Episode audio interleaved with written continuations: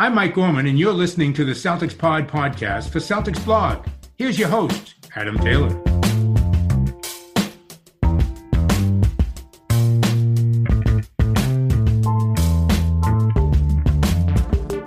What's up, guys? Happy Monday. Another podcast during the dead season. Absolutely nothing going on right now. So, we're just reaching out to some of the more awesome people around the NBA, trying to see what they're up to. Last week, you heard from Gigi Datome. This week, you're going to hear from a very special guest, somebody that's been covering the Celtics possibly longer than what some of you guys have been alive. No offense there, Mr. Stephen Bulpett. How you doing today, Stephen? Wow.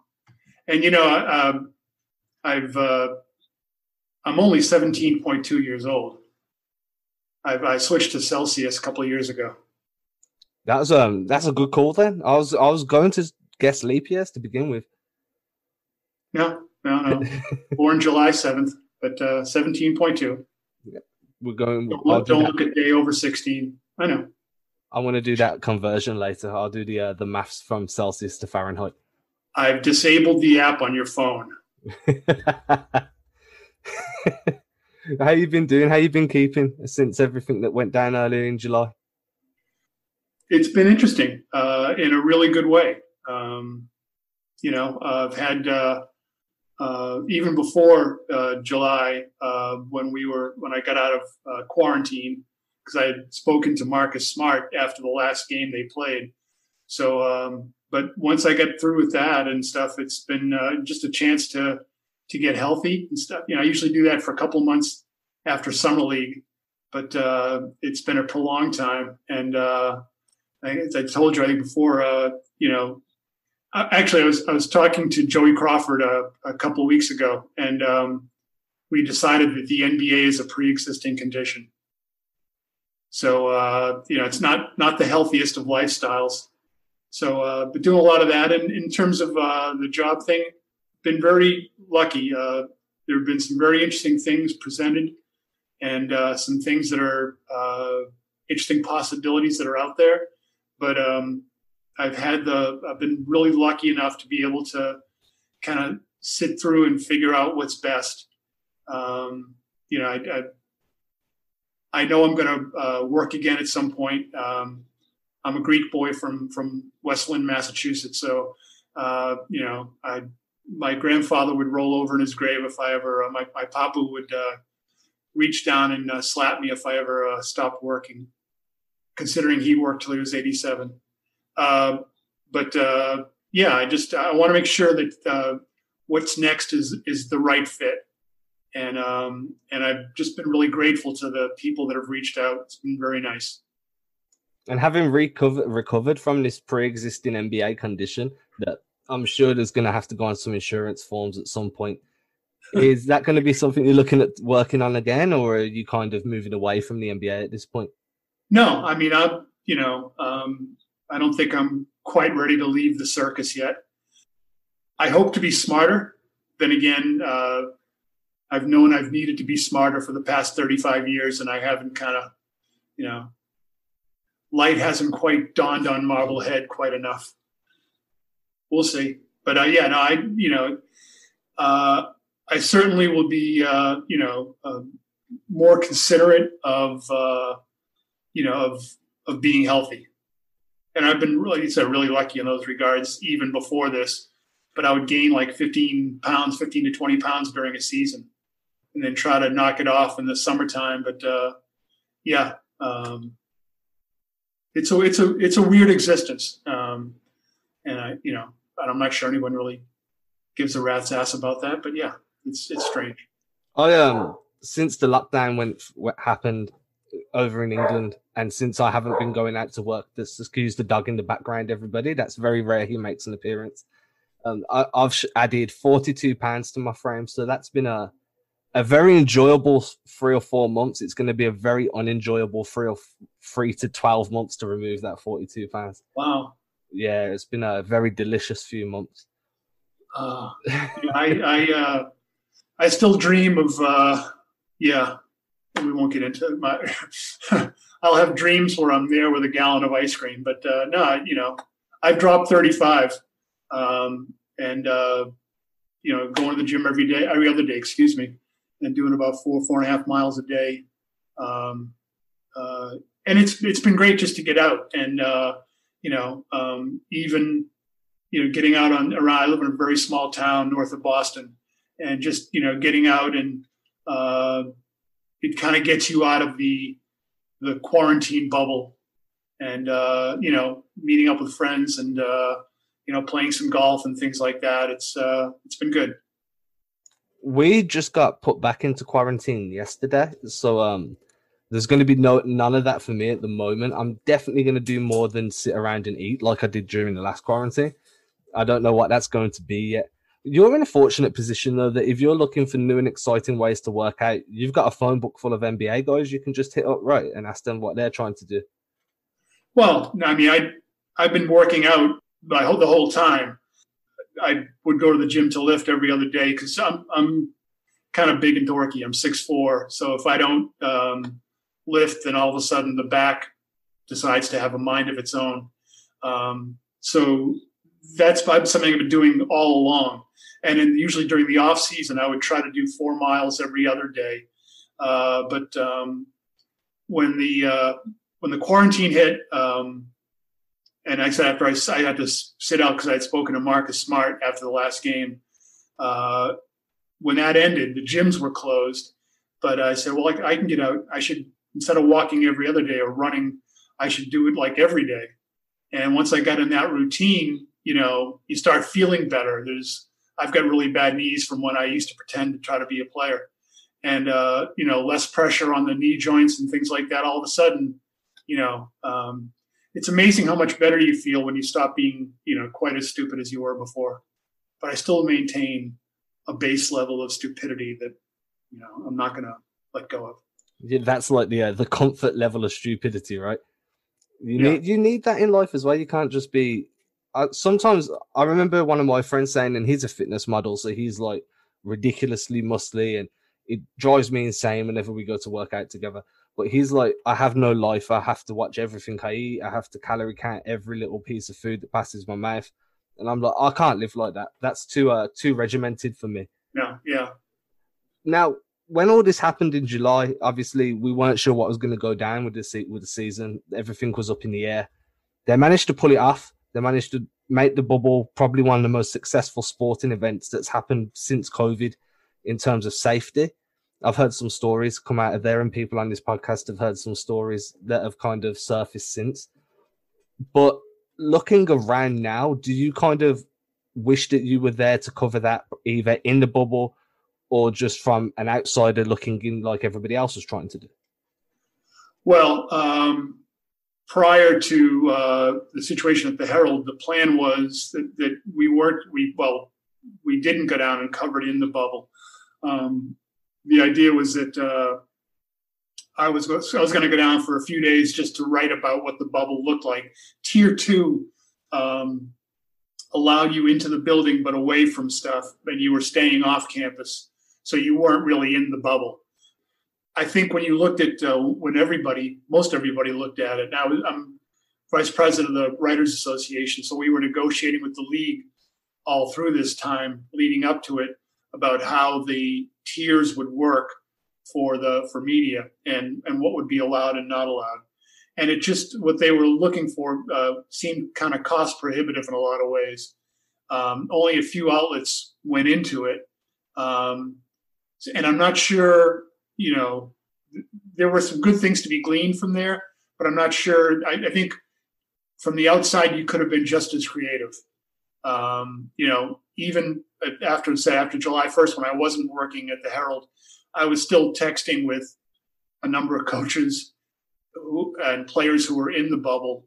So I, I still think you could have gotten good stories, um, but um, I think it was I, in the overall sense, I think it was a great thing for the league because it allowed them to to have a championship, to have a, have a season in whatever form was really available to it, um, and kind of protect. And look, this is a financial thing.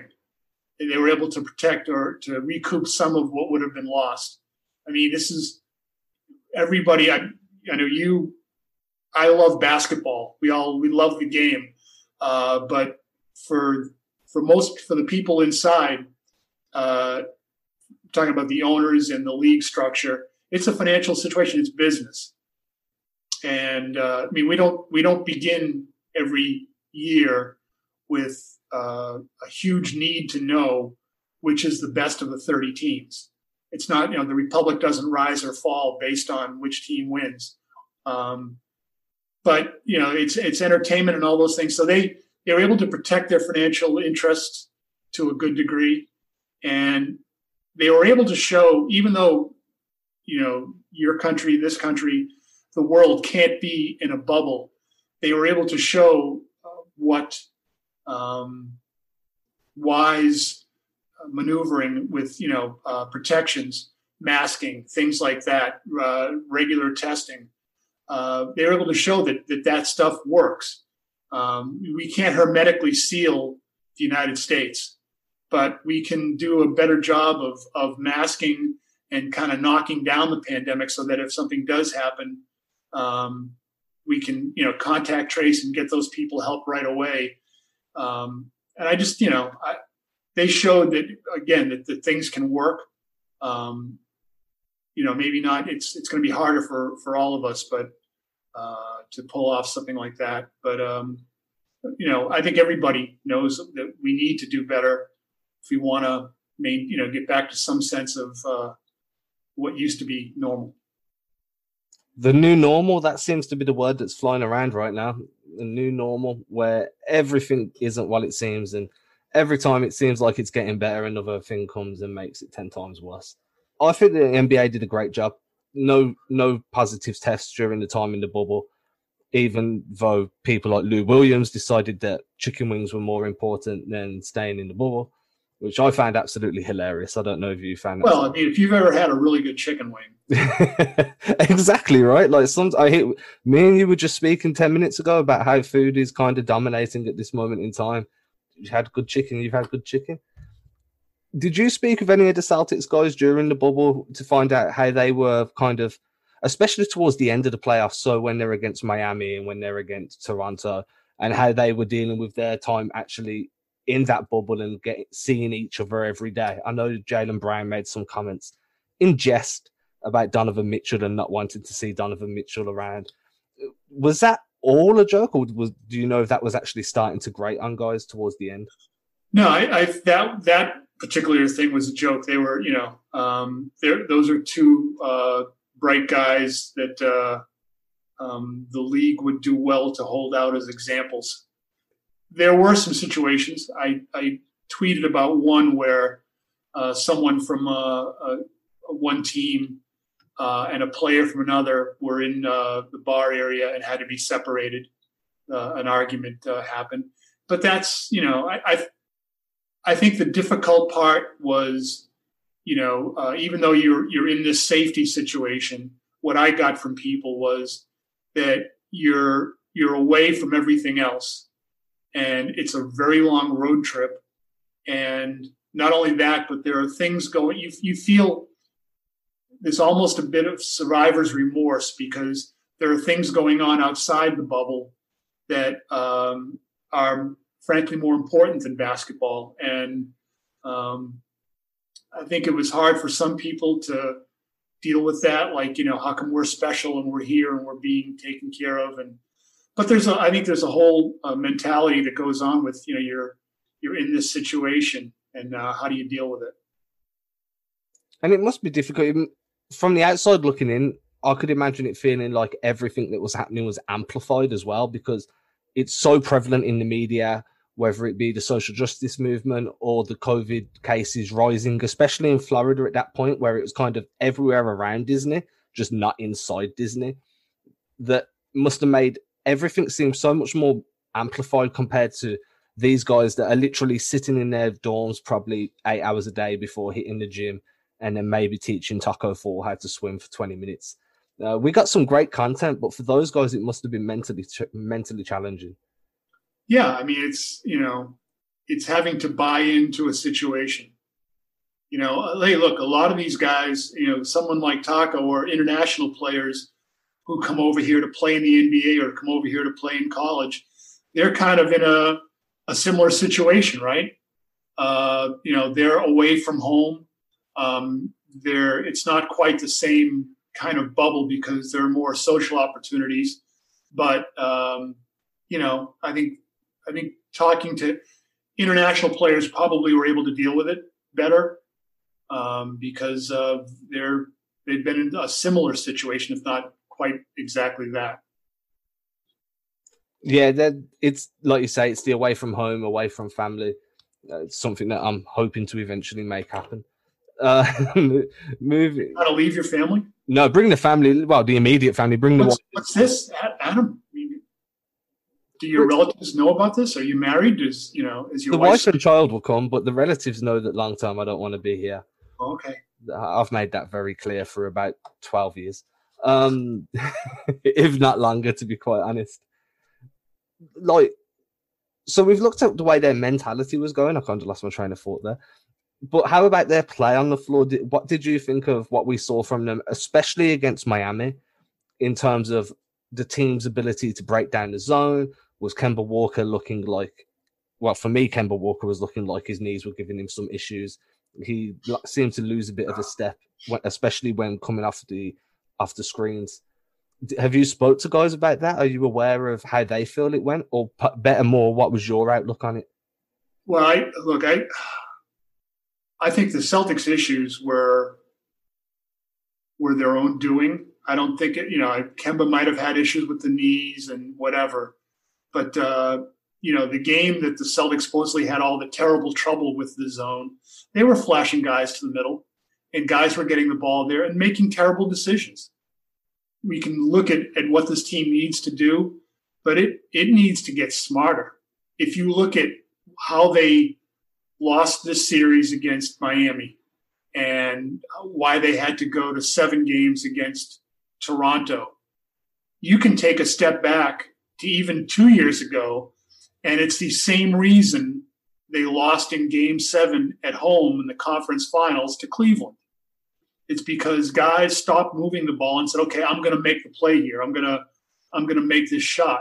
And, you know, it's, it's nice to, for the guys want to step up and make a play, but um, it takes you out of your offense. Look, how many times during these playoffs, so, you know, recent memory, uh, did you see when the ball was moving? You're sitting there, this is perfect. This is exactly the way they need to play. And they looked unbeatable when they played that way. But all of a sudden, the ball would start to stick. And you'd go for a stretch like that. And maybe it's a five minute stretch or a seven minute stretch, but it's what brings another team either back into a game or takes a tight game and allows the opponent to, you know, to really stretch out or run because you're not playing the kind of basketball that you're supposed to. Guys know the ball's supposed to move. One of the biggest uh, benefits of Gordon Hayward is that the ball rarely sticks in his hands. You know, he's a facilitator. Um, and as much as guys like, you know, certainly Jayson Tatum, and we saw more of it from Jaylen Brown, they ha- those guys have the ability, and certainly Kemba Walker. But let's stick with Jalen and Jayson those guys have the ability to break down a player and make a play. That's great. And sometimes at the end of the shot clock, you need to do that. But both those guys, and particularly Jayson, is much better at being a finisher. So when the ball's moved three or four times and, and maybe the defense isn't loaded up to him and he gets to play, just beat one guy or have a step on a guy, you know, he's a, he's a, a an incredible finisher. And as is, as is Jaylen Brown. And they went away from that. And it's happened over the past few years. You know, certainly they, they got away from their game uh, last year in the second round. We, you know, we saw them win five straight games. They sweep Indiana and they come out and they clearly show the blueprint to how to beat Milwaukee. And then they go away from it in the second game. And, uh, it becomes more hero ball and it's like hey we're, we're, we're struggling right now i'll make a play and get us back in there your heart might be in the right place but if you do that, everyone else is in the wrong place because they're not in the wrong place on the floor. So you've kind of screwed yourself up. And I, I think that goes to youth and and all those different things that, that creep into it. But I think that's where this team, yeah, you know, you need to do better with having a scorer off the bench. I still think they should have signed Jamal Crawford last season uh, before at the deadline, uh, and they need to do better.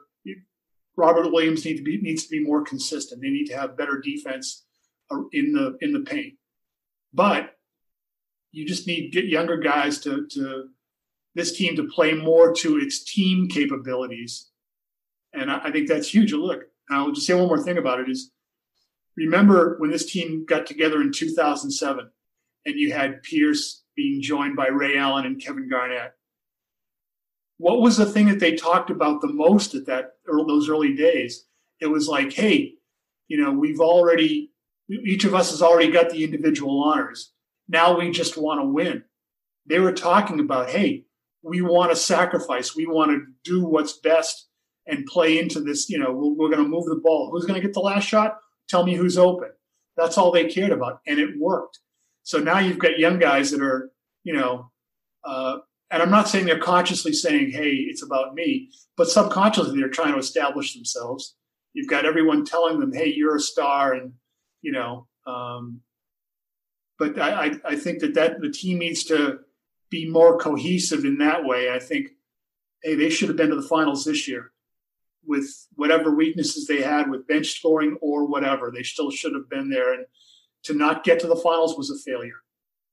It's interesting as well because Jayson Tatum, I think it was on the All the Smoke podcast, actually spoke about what he what his thought process was like after games before the All Star game, where he was going down and texting his agent like, "I'm not going to make it," and then he'd have a good game and he'd be like, "I'm going to make it." And even though it wasn't his primary objective to become an All Star, it was still something that was a very big driving force for his performances. And then once he got to the All Star, he became he started playing more more freely. The shackles were off in a sense, and he was ridiculously improved.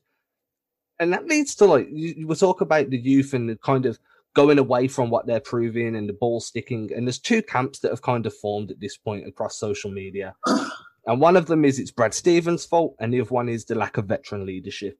For me, I was I feel like um Iguodala's pickup for Miami was huge in terms of veteran leadership off the bench and locker room leadership. And I sit firmly in they need a, a very vocal veteran on the bench. Which kind of are you are you the same as me, or do you feel like some of this has to fall with the coaching staff as well? I'd almost be I'd almost say neither. Um, you know, uh, Kemba Walker is, you know, um, about as good a teammate as, as one could, could hope for. Uh, a, he's supportive. Um, he's willing to give up his own um, to the point where it sometimes it was a detriment. I think, look, I think this year is difficult on Kemba, and that's not even getting into the, the physical issues with his knee, etc. Um, but when you go from being a saturation scorer, when you know a guy that has the ball in his hands all the time and is encouraged to put it up whenever he can, not just when he wants to. Um, and you go to okay, now I've got to be more. You know that you can play that way, and it's you're playing totally freely. Uh, you're playing totally on instinct. But now you've got really good players around you, and you recognize the need to get them involved and uh, that, that the importance of that to the overall enterprise. Um, so yeah, I, I think it was, uh, you know, he, he was getting better at that as the year went along. But again, I think it's guys have got to stick with what they know works. There was nothing they were being told by the coaches that that uh, that didn't work. Everything they were told, all those plans, you know, would work. Um, and again, when they were being criticized for how they were playing against the zone, if you go back and look at the video from those games, they had guys flashing middle like they were supposed to and sometimes the ball would get sometimes the ball wouldn't get there and and then which is a mistake and sometimes it would and when it got there you had guys making poor decisions with it um, so you know I, I think the largest part for what ails this team is within yeah there are some tweaks that you that you would like to make um, but uh, and you know but I, would go back again. To, I wish they would. I, I think the smart thing would have been to bring in a guy like Jamal Crawford. And I know that was up for discussion. And I think the response I got was that, you know, that, uh, he wasn't going to get enough minutes to be, you know, hey, this is a guy that can come in cold and and light it up for you, and you have to have that, you know, that possibility. And to begin the season, everyone hoped Carsen Edwards would be that guy, that spark plug guy. And we're not saying that that isn't going to happen in the next season or two years' time, but that was really what they were missing down the stretch of games were close. That's that's like the hardest thing. You know, the most difficult. And Danny Ainge is a guy who went through it himself as a player. Um, to go from from college where the ball's in your hands all the time to maybe you're the uh, first option every third or fourth time down the floor. You know, that's a whole different mentality you know, guys who are able to come down the floor, spot up, not get the ball for two or three possessions, and get it on the, the fourth possession and make the shot. You know, in today's NBA, those guys are ridiculously valuable. A guy like JJ Redick is worth his weight in gold. You know, those kind of shooters that are, you know, that put in hours every day, no matter what, getting their shots up, uh, and are able to play without the ball being in their hands all the time. That's why you know, I'm a big proponent of just the simple idea of ball movement because it keeps guys in the game. And, you know, if you're moving the ball side to side around the floor, uh, even if you missed a shot on that possession, there's a value to it because you've made the defense work. You've taken something out of your opponent. Um, and, you know, I, yeah, I, have said it before. My, my mantra is ball movement is life you know, it keeps everybody happy. It it uh, it keeps them engaged and, uh, and and makes the defense work. You know, and that's what you want to do. You want to tire out the defense and um, you know, and play with better better pace and tempo. So I mean, look, it, yeah, it's again. I think a lot of the solutions to what to the Celtic issues are the capabilities to fix those are within the team right now. Although you would like to to improve certain areas. Would one of those areas for you be the five spot? Yeah, I mean, you you know, um, if Robert Williams was more consistent, if Robert Williams was uh, was better defensively, uh, could play to his physical capabilities defensively, your problem would be solved. Um, but that's not the case. Look, I remember writing about this couple a year ago or two years ago, a year ago. Um, if you look at how this roster got constructed and and what it's where it sits now vis-a-vis the salary cap, which is you know a huge consideration, um, things got kind of strange. Uh, they signed Gordon Hayward uh, to a, a, free agent contract with the idea that he was going to be playing alongside Isaiah Thomas. By the time he gets to training camp, he's playing alongside uh, Kyrie Irving. And they've drafted Jayson Tatum, and uh, Gordon gets injured. Jayson Tatum gets more opportunity and turns out to be better, you know, than they Celtics probably could have imagined that early. If they'd have known, if the Celtics had known Jayson Tatum was going to be that good that soon, do they give huge free agent money to Gordon Hayward? I mean, you'd like to have a Gordon Hayward, but do you give him that kind of money, or do you have that money aside to maybe pay a bigger player? You know, that someone that that uh, fits more fits a need than uh, than what you have. So right then, things kind of got a, a little bit out of whack, and then you know, there was the whole Kyrie thing and the the peaks and valleys with that. That was um that whole Kyrie experience was an experience. We, we can say it was definitely a roller coaster time when he was in there, and he catches a lot of heat for making the decisions that he made. And for me, a lot of that is because of what happened at the season ticket holders event to start the season compared to what happened at the end of the season. But it ended up with the Celtics getting Kemba Walker. And you've mentioned playing ball movement and you can keep everybody involved. And Kemba Walker has spoke multiple times now about his willingness to move off ball and play without the ball in his hands. As he's getting older, and as we saw with his knees after the All Star game, do you feel like he's going to eventually kind of evolve into this spot up shooting role, and you have someone like Marcus Smart more as the ball handler? Uh, I'm not sure. Um, you know, look, Marcus, we've got to uh, um, have an intervention with Marcus about his shot selection. Um, maybe not the shots, but the timing. Yeah, and the um, amounts. Yeah, well, I mean, you know, but um, I think you'll see. I think you saw this year Kemba playing off the ball when uh, Gordon Hayward is just on the floor. You don't necessarily need to have Marcus there to to have Kemba off the ball. And if all these guys are moving, then they're all off the ball at a certain point, and it's you know which makes it which makes it more difficult for the defense to load up to any one player. You know, because you're running guys off multiple picks, and you're you know you're you're putting a, a measure of chaos into the defense. So um, yeah, I mean. Um,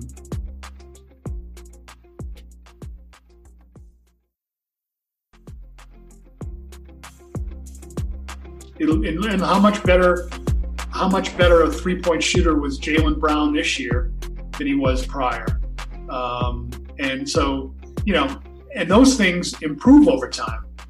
You know, two of the greatest players in NBA history came into the came into the league with what would be known as probably substandard jumpers, uh, Magic and Michael, and you know they just work at it. Um, couple of years ago, the the Warriors came into town, and I had to go over to their practice. They played the night before in DC, and I had to go over and do a column on uh, on Steph Curry, and um, great guy. And uh, so they finished with practice, and we're talking to some people, and Steph goes back out and he's shooting threes with the coach, and he's around the perimeter, five, five, five, five, and five, and this goes on for a while. So he finishes up, and uh, uh I talk to him for, you know, I get I have a great conversation with him, and hey, good to see you, good to see you. Um, and he's walking away. Go, hey, Steph, one, one thing, just for the heck of it, how many shots do you get up after practice? You see, 300. Okay, this is Steph Curry getting up 300 three point shots after practice. On the flight from DC to Boston, he didn't forget how to shoot three pointers. So if this is a guy that's this good a shooter already, thinks this is something he needs to do, you know, it, it clearly it, that gets into the whole mentality of shooting, which to me is fascinating. Uh, why guys make shots at the end of games, um, and I, I think it is a mentality situation, not just physical ability. But this is what a guy like him is doing. So you know, you can improve your three point shot, and you can become a better spot up shooter you know, you go to you used to go to Clippers practices and see JJ Redick firing them up after practice. You know, you can go home and whatever, or you can work on your craft and make yourself invaluable to your team. I like how we've touched on the three point shooting and the improvements directly after we speak about an intervention for Marcus Smart, because those two things go hand in hand right now, right? Like um, his three point improvements have been ridiculous but the volume of shots that he took, especially down the stretch in the playoffs, was a a little bit too high for my liking. And then you've got, and again, this has kind of made two co- completely different camps on social media now. You've got the Marcus Smart is God camp that's on one side, and then you've got the Marcus Smart needs to go camp on the other side, but nobody's in the middle. Um, I haven't met a single person that isn't in one or the other camp at the moment how's your expectation? Do you expect the players to be put, checking him on this and saying like you're putting up too many silly shots, or are you expecting the coaching staff, or are we going to be subject to 14 to 16 shots a night, Marcus Smart next season? I, I don't. I think with Marcus, the, the issue that I would have with him is just on a few of the shots. I don't mind him. You know, if he's got an open shot, he has to take it you know, um, you don't want it to be really early in the shot clock, and you definitely don't want it to be contested. But if he's got an open three, he has to take it because if he doesn't, then the opponent, the defense doesn't honor him, uh, honor that possibility, and that gets people in everyone else's way. So you know, firing up a three uh, if you're open is never should never be a bad thing. And to his credit, Brad Stevens never discourages guys from taking open threes and good shots because again, it changes how the defense has to play you. And you'd you know by him not taking, he'd screw up other players. Um, but with Marcus, he's he's one of the, the my favorite people I've had to deal with over the many billions of years I've covered the league uh, since I think it was the Cenozoic era. Um, anyway, uh, he is uh, a truly nice human being, uh, heart in the right place, really good guy. When he gets on the floor, he's a lunatic, and I mean that in the in the I mean that in a loving way. Um, so what you get out of Marcus, you know, he's he's he's on that line, on that fine line, and he steps over it occasionally. You know, with with getting into someone's face and picking up a technical foul where he should just walk away. But that's you know he has that that part of him. But if he were not that kind of of a guy, he wouldn't be that kind of a defender. You know, you'd like him to pick his spots better, and you hope as he gets a little bit older and wiser that he'll he'll be better at that, and he has gotten better at that. Um, but it's uh, you know, it's the old story that uh, uh, you know my my brother's crazy. He thinks he's a chicken, and someone says, "Well, have you taken him to see a psychiatrist?" And it's like, "No, no, we need the eggs." You know, what you need out of Marcus, you need so much out of him that you have to be willing to put up with some of um, when he goes, you know, when he gets in someone's face or, or shoves somebody back because he figures he thinks someone's taken liberty with him or with a teammate. You know, you just want them to be better at that. That's I like that analogy because that really is the that kind of completely epitomizes the Marcus Smart experience as it's become to be known. The only thing I've you know, really... interesting. Can I interject something else? Of course. What's interesting is when you talk to other teams, knowing how much other teams really covet Marcus Smart. I mean, they would love. I mean, his value uh, around the league is huge because having a guy like Marcus Smart, you get not only what you get out of him defensively, we're talking mainly, but the fact that he, as hard as he plays, it shames teammates into playing harder. Not that the Celtics don't play uh, play hard defense as it is, but let's go back to when Avery Bradley started to get more minutes with the Celtics, and that team had had already won and was getting a little bit older, and they were kind of sloughing off on defense. Avery Bradley gave them a defensive mentality. It's like, oh damn, this guy's playing really hard. it's going to show me up if I don't play hard. So Marcus's value on the league is huge, and when the Celtics were trying to get uh, Anthony Davis a few years ago. Um, someone uh, inside the the uh, Pelicans told me, you know, the, Anthony Davis is an incredibly talented player, but his toughness, you know, has been questioned over time.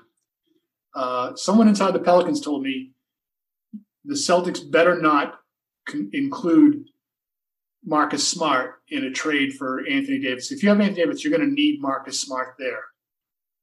So, you know, you can definitely pick apart some things about everyone's game, but uh, it's like you uh, you got to look at what happens, what you miss if someone goes away. You know, people could pick apart parts of Al Horford's game, but when he left, what did you miss, and how hard it was it to recreate the good things he did. That was a knowing that Anthony knowing that Anthony Davis could have come to the Celtics kind of makes me happy that he didn't in a way because then we wouldn't have got this year out of Jayson Tatum and Jaylen Brown that we've just been uh, lucky enough to kind of watch that growth. Knowing that Marcus Smart's value is high around the league kind of worries me, especially when the team's going to be looking to maximize any value they have at the moment to put themselves in a position of contention.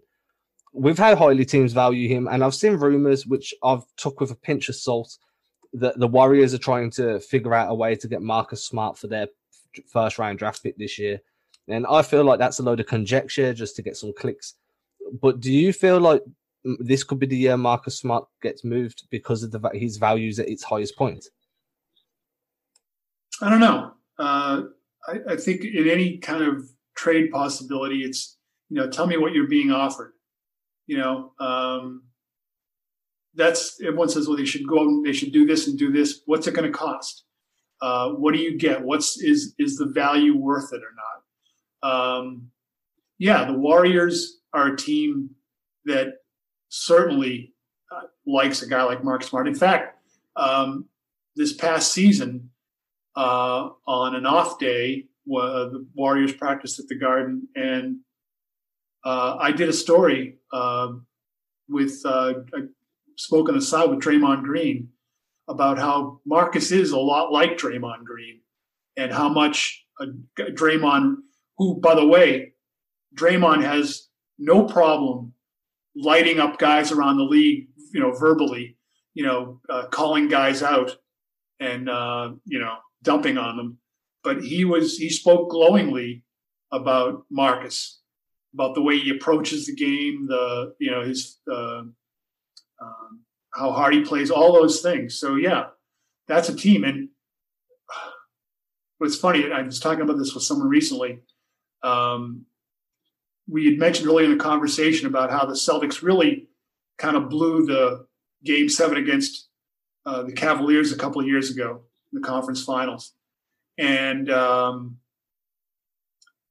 the Warriors, and I remember writing about it then uh, because I knew it to be fact, they were much happier to play the Cavaliers than to play the Celtics. They were concerned about the Celtics they had been for a couple of years because of the way the Celtics play and the way they're able to switch position, you know, switch uh, picks, uh, all that stuff, and how hard the Celtics play. So, uh, yeah, it, it, makes a lot of sense. I'll put it that way that the Warriors would be interested in a guy like Marcus Smart, um, who has a lot of deliverables um, for for what can take a team with with a lot of talent and uh, create the kind of defensive mentality or help with the defensive mentality that that pushes it over the edge. And we'll end the we'll end the podcast on this question so just to get your thoughts on this before we let you get out of here. Is with the way the league's looking at the minute in the East, looking at the East where you've got Giannis and Milwaukee, KD and Kyrie, you've got the Celtics, you're probably going to have Toronto or Miami back in that mix as well. Possibly if there's some moves from Indiana, do you feel like the Celtics still have enough in their roster to be the team to come out of the East next year? Yeah, um, it's you know it's it'll be difficult, but there's you know coming into this past season, I remember writing that you know no team, um, every team in the in the conference, even the best teams, had their blemishes. Um, Milwaukee, I thought was going to be was going to be more difficult for them because um, losing Malcolm Brogdon was was a that was tough for them because you had to put a lot more eggs in Eric Bledsoe's basket. You know, how's that work out? And I think again, I think the Celtics did show how to beat Milwaukee in the playoffs last year. You beat the hell out of out of Giannis uh, and force other guys to beat them. Um, and the Celtics went away from that and got called for a couple of early fouls in game two, went away from it and never and the team just kind of spiraled out of control at that point. Every team had its issues. Philadelphia uh, losing J.J. Redick, losing Jimmy Butler. Um, so all the teams you're talking about are teams that certainly the Celtics need to be concerned about. But um, you know, how many teams would you rather be than the Celtics? You know, it, you don't want to uh, mess up what you have trying to get better. That's, I think, the most difficult job that, that Ainge has right now is whatever moves he makes, um, you might be able to add a really good piece, but what do you lose in that? Um, and again, you know, um, I think they're I think they're in pretty good position. I think they they should have been in the finals this year. You know, I think it's their I think it's their own fault that they weren't. I think they just they didn't play. Uh, they didn't play team ball well enough, and push the pace and do all those things. and you know you, you have a couple of they'd have a couple of bad, two or three bad offensive possessions, and shoulders would slump on the other end, and you know um, it can be a can be a really fine line. I'll, I'll tell you one quick thing. Prior to Game Seven against the Lakers in 2010, that was a few hours before tip off, and a few guys were out shooting, and um, and I was sitting on at courtside and just talking to Ainge, uh, or just sitting and watching just what was going on. Um, you know, guys getting their early shots up, and he said, "You know what's interesting?" He said, um, "Right in, in a few hours, we're going to know who won this game and who lost this game." And the team that wins this game is going to have it all figured out. They are the the blueprint for what what you need to do.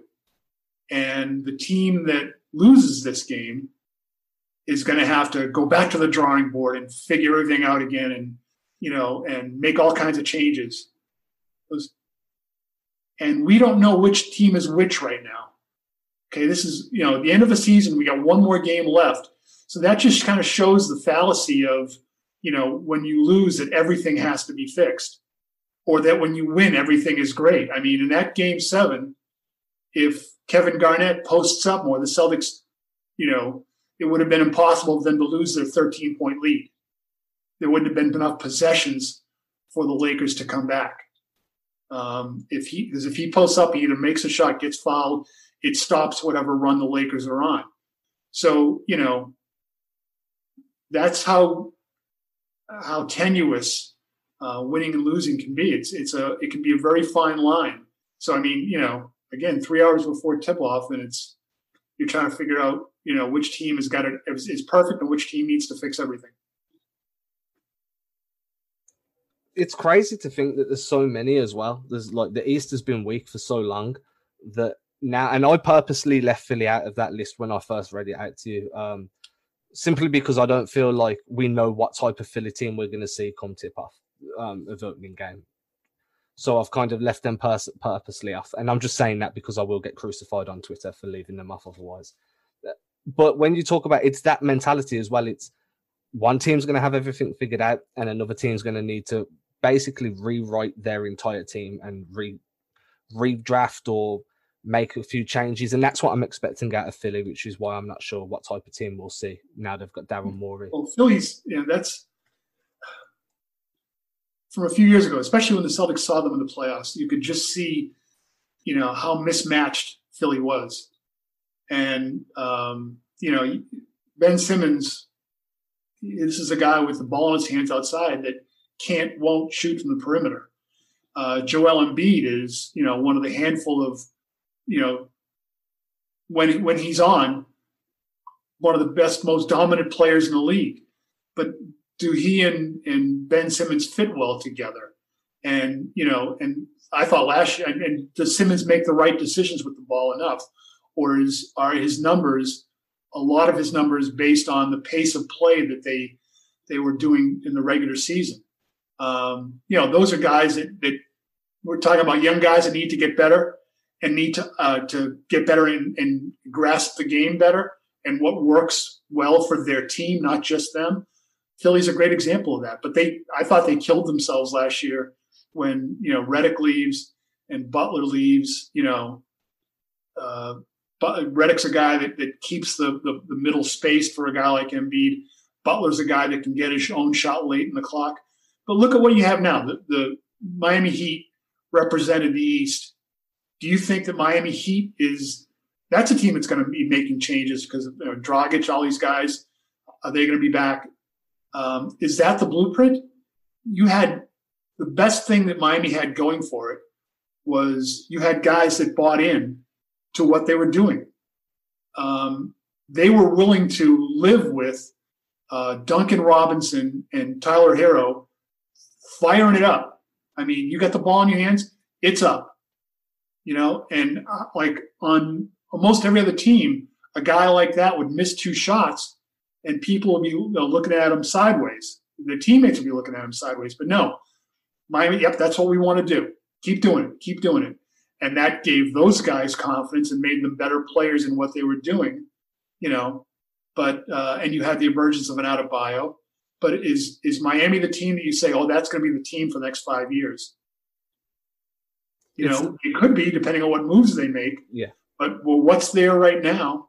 You know, what's there right now? I'll be shocked if they make it through past the second round of the East next year, depending well, on. Who. Again, it's it's. I still think they're pretty good in, in a guy like Butler, but look, how many?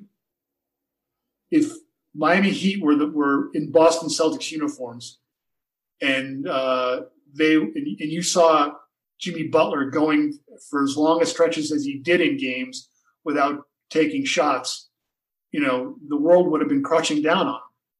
You know, I mean, it's that's one fallacy I think that needs to be fixed is that um, the Celtics will lose a game, and the talk the next day, social media, radio, etc., will be, "Hey, Kemba Walker is making this money. He has to take over."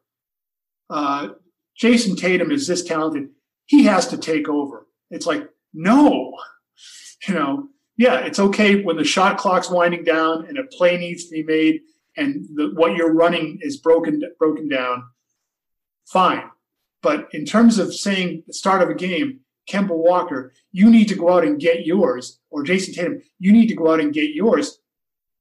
Pack it in. It's over. You've lost because you, you've taken you've gone away from what you need to do as a team. You know, um, Kevin McHale to me, even during some of Michael Jordan's years, to, Kevin McHale to me was the most automatic two points in the league, just because he could get the ball inside, either make a shot or was going to get fouled with his up and under thing. But how much of Kevin McHale being able to operate inside was because the guy guarding Larry Bird needed to stay a step closer to Larry Bird on the perimeter. So, you know, I mean, it's it's all connected. So, you know, you can't say, Larry, go out and get your stuff because Larry wouldn't have been Larry uh, were it not for, you know, uh, the players around him too. I mean, he, he made them better and certainly they made him better. Uh, before I'm going off on a rant here, but before keep going, it's fun. Before McHale uh, broke his played on a broken foot in the '87 playoffs, when the Celtics would play Atlanta, McHale would guard Dominique Wilkins. You know, uh, Parish would guard Kevin Willis. Larry would guard Tree Rollins, who wasn't getting the ball. So you were giving Larry a break. And the Dominique Larry game in 88, that happened after McHale played on the broken foot and couldn't play the kind of defense that you needed on a, on a, a, a Dominique. And Larry had more of that assignment, so it was more difficult stuff is connected. You know, these players, baseball, you can say guys exist in a vacuum to a degree. Not the same thing in in basketball. Um, it's all tied together, and I think that to me is why I love the game so much. It is uh, you you push yourself physically, mentally to limits, but it's very much a social exercise. You know, um, how well you play together and that's what it's going to come down to for the Celtics team is figuring out how to stay stay connected and stay playing together when the when the going gets tough. And a lot of that is down to youth. Uh, at least that's how I see it. Is as we spoke about earlier, it's guys wanting to kind of dig their way out of it, and you see that with young teams all the time. I'm excited to see what they do next season, and I'm hoping they've run it back with the same squad and minor tweaks.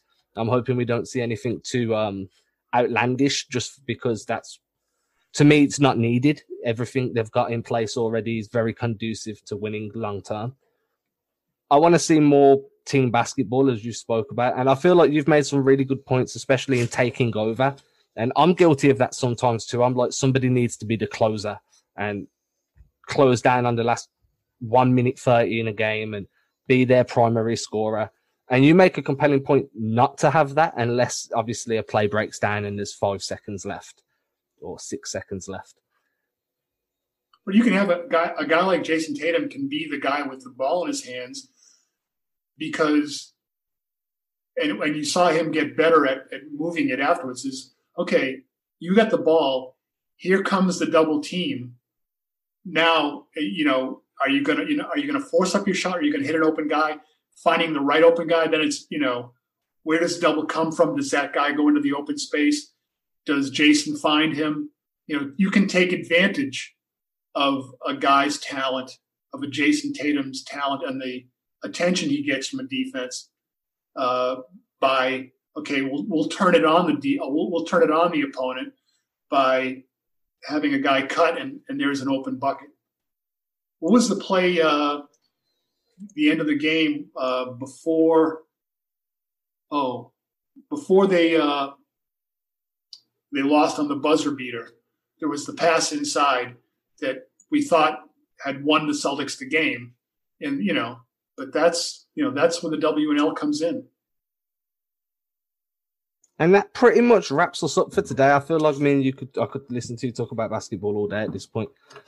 um, we've got some great stories, and I really like the way you've kind of portrayed what the Celtics did wrong, and it wasn't. I like the way you make it so it isn't anybody's fault. It was a team game, and the team lost as a team by bad team decisions, and it's everyone's fault. Yeah, and in the world of social media and sense sense, I've lost the word now sensationalization, sensationalization, whatever it may be.